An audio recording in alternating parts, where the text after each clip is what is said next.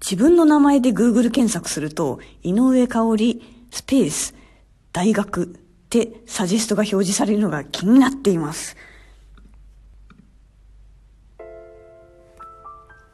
大学ね、あんまり周りには言わないんですよね。まあ、プレスリリースに記載したことはあるんですけど、今のラジオトークがあるのは確かに、えー、私の母校、西本大学芸術学部放送学科のおかげだなと思っています。ただ、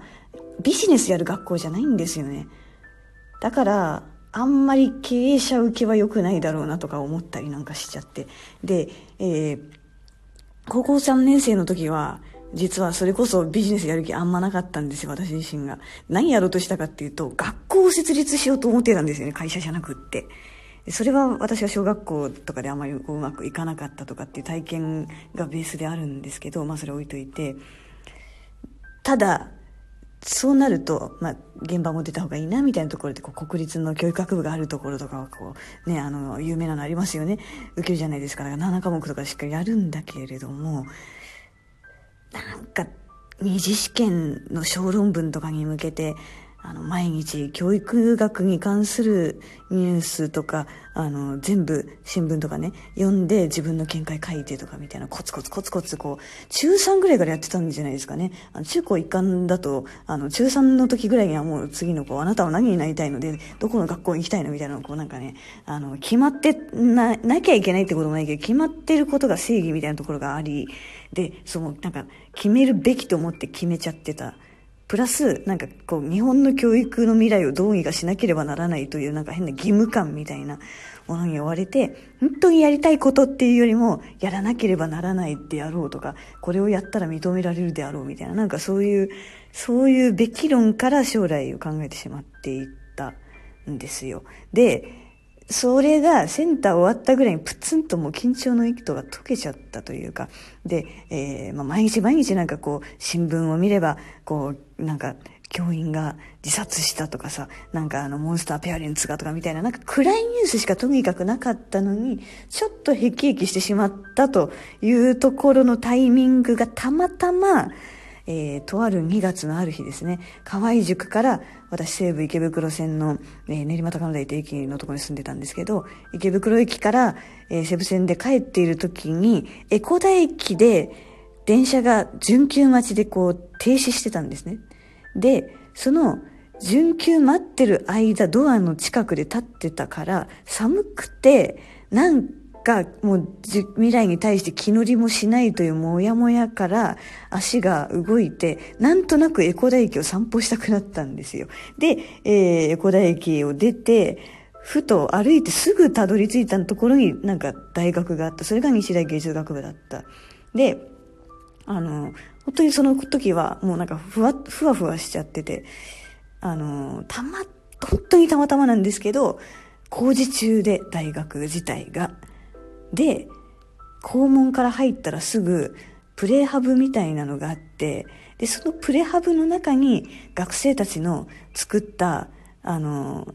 雑誌とかも含めて、雑誌とか絵本とかまであるんですけど、とかまあ写真集とか、そういう紙媒体のものがブワーって置いてあるプレハブだったんですよね。で、それを見て、で、しかもなんかこう、あの、私が一番尊敬する人はもうその頃から爆笑問題の太田さんだったんですけど、とか、あと、ま、大好きな小説家に下本バナナさん、えー、工藤勘とか、三谷幸喜さんとか、なんか本当にそういうピンポイントで好きな人たちがみんなずらっと並んでたっていう時に、本当に漠然と何がし、何を自分はしなきゃいけないのか、みたいなべき論じゃなく、ここ、なんかワクワクするというか、こ、ここでやりたいことがすごく見つかりそうな手応えみたいなものを漠然としているはずなのになぜか手応えなんですよね。あったんですよね。で、あの、何学科があるかすらよくわかんないまんま、その足で、まず願書買おうと思って、えー、駅に戻って池袋方面に逆の方面に行ってですね、えー、リブロで願書買って、で、実家に帰って、もう日芸受けたいと思って、ってるみたいな。親は大反対してました。親は、え父は東大の医学部、母はなんか女子大しか行っちゃいけないみたいな家系の中でお茶大に行っているので、あの、とにかくこう、何らかの領域で一番の学校に行くべきなんじゃないのとか、あの、だから2番手3番手みたいなところ行くぐらいだったら専門学校行った方がマシだからみたいな、そういう考え方の人たちだったので、えー、なんか日芸っていうのが、なんか何で一番なのかもよくわかんないみたいな、ね、っていうところもあって、あの、な、なんだか、まあまあ普通に反対はしてましたね。で、私はその中で見たときに、まあ、言うてでも、例えばじゃあ広告を作っているとか、放送が、放送学科っていうところで、えっ、ー、と、テレビ、ラジオとかっていうのって、ここでしかやってないことであって、えなんなら、うちの、あの、両親はですね、あの、マスとある報道機関にですね、冤罪で、あの、あの、取り上げられちゃったこととか、メディアの被害に遭ったことがある人たちなので、あの、報道を変えたいみたいなことを言ったりとか、あと、ま、やっぱり、マーケティングの勉強が、芸術学部でありながらできるっていうのはすごく私にとっては大きな魅力だなっていうふうに思ったんですただ、ただ、ただ単に芸術をやっているっていうよりも、クリエイティブな行動も写真でも演劇でもなんてなんでもいいんですけど、あの文芸でもなんでもいいんですけど、あの、ちゃんと商業ベースにやっているっていうところがいいと思って放送学科の CM 専攻っていうところに行きながらいろんなあのアウトプットをしていきたいんだみたいな話をしたところなんと放送学科の試験がもう終わってたんです。受けるよね。で、どうすんの？みたいなこと言われた時に、いや、絶対入ってすぐ転科してでも行く。みたいな。浪人は絶対ダメって言われちゃったんで、あの、そう。っていう覚悟で、たまたままだ試験間に合ったのが文芸学科とデザイン学科2つあったんですよ。デザインに合格するのは、そんな数日の勉強できるわけがない。そんな、なんかだって3浪4浪とかしてる人もいるわけですから。と思ったんで、文芸も受かるとは全然思わないですけど、でも、出すものが小説と、あとなんかね、面接という名の一発芸かなんかなんですよ。であれば、ちょっとまあ確かに小説好きだったから、すでに読んでたし、あの、以前書いてたこともあったから、あの、もちろん対策ちゃんとやってる人たちに比べたら全然レベルは違うけど、ゼロじゃないよね、あの、受かる可能性が。というところもあり、えー、受けましたと。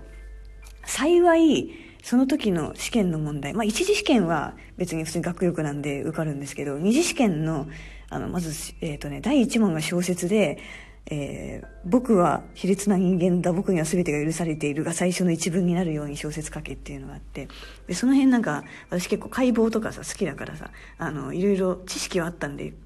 知識ベースで書けたりとかしたんですよね。で、第二問がその、なんだっけな、あ、国破れて酸がありが最後の一文になるように何か論じなさいみたいな。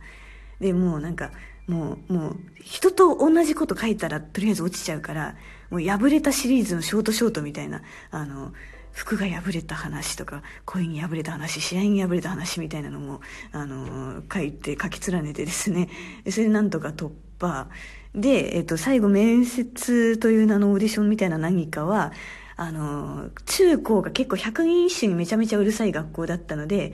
単語ください。そしたらそれに合った百人一首返しますみたいな。ので、エロって言われて、エロで、エロで、えっとね、何、ちぎきなやつ答えたかな。まあでもなんかもっとさ、乱れ髪的な百人種もいろいろあるはずなんだけど、なんかもうパッと思いついたの返すことしかできなくて、なんか、すごいあんま反応良くなかったけど、なんだかんだ受かって文芸学科にまず入れたんですよね。で、もうほんと毎日小説ちゃんと書いて出して、っていう日々を送りながら転科試験進めて、転科試験もなんかそういう、そういう変な試験だったんですけど、で、しかもなんか先生たちはあんま、あんまいい反応じゃなかったからもう、しかも私の誕生日だったの、転科試験が。で、大雨の日でもう落ちたなと思って。そうそうそう。それで、え、なんだっけ、本当にね、なんか大雨だし、靴すごい濡れちゃって、なんか足ひんやりしてて、なんかしかもそれでテーマが、え、あ、なんか、太陽、日、日、日の光の、あの、太陽の陽の字とかだったような気がするな。なんかそれで、あの、お日様の香りみたいなさ、あの CM とかがさ、あるじゃないですか。なんかあれについて論じながら、なんか、なんだっけな、すごい今で言うエモい、な、なんかあの、雨の、雨の街は笑顔を嫌うみたいな、そんな感じのあの、詩的なことをなんか論じた気がします。ああ、嫌ですね。でもな、なんかその時20人ぐらい受けてて、なんか受かったんですよね。本当奇跡としか思えないんだけど。うん。まあ、というのがあって、晴れて放送学科に進学して、で、まあ、そこで出会った人たちの、が、まあ、いて、まあ、テレビ本気でやってる人と、当時でユースト本気でやってる人とか、ニコ動本気でやってる人とかがいましたけどね。で、そうね、あの、正直大学在学中はでも、勉強もしたし、いろいろアウトプット取ってなんか賞取ったりとかさ、したけど、あの、本当にすごい子って学生デビューをどんどんしていくわけですよ。学生デビューをしていく人たちを見ながら、なんか本当にそういう自分は社交性が一切なかったし、なんか全然世の中に対して爪痕を残すような作品は作れなかったなって思ってはいるんですよね。っていう中で、爪痕残してすごいなって思ってた子が、なんかだから卒業式の時に、あの、成績で言うと私は、あの、かなり良かったので、何回か表彰されたんですけど、そこで名前を覚えてもらってたのが、玄ちゃんっていう、あの、今、アイアイルランドで、え？アイルランド？嘘、フィンランド。フィンランドで YouTuber やってる玄ちゃんっていう子に覚えてもらって、卒業後に、あの、私につないでくれたというか、面白いやつがいるからちょっと会ってみてほしいんだって言われ、言ってもらって、会ったのが、今ラジオトーク。に出資したしていただいている毎日放送 MBS の局員だった高本さんです。高本さんも、だからその日大芸術学部のね、放送学科の中で、高本さんは私と違ってあの、もっとちゃんと活躍しているタイプの方のね、あの、方なんですけれども、そう。というのがあって、ラジオトークの今があるので、なんだかんだ、あの、日大芸術学部放送学科のおかげで、今、私はこうしていられるんだなと感謝しております。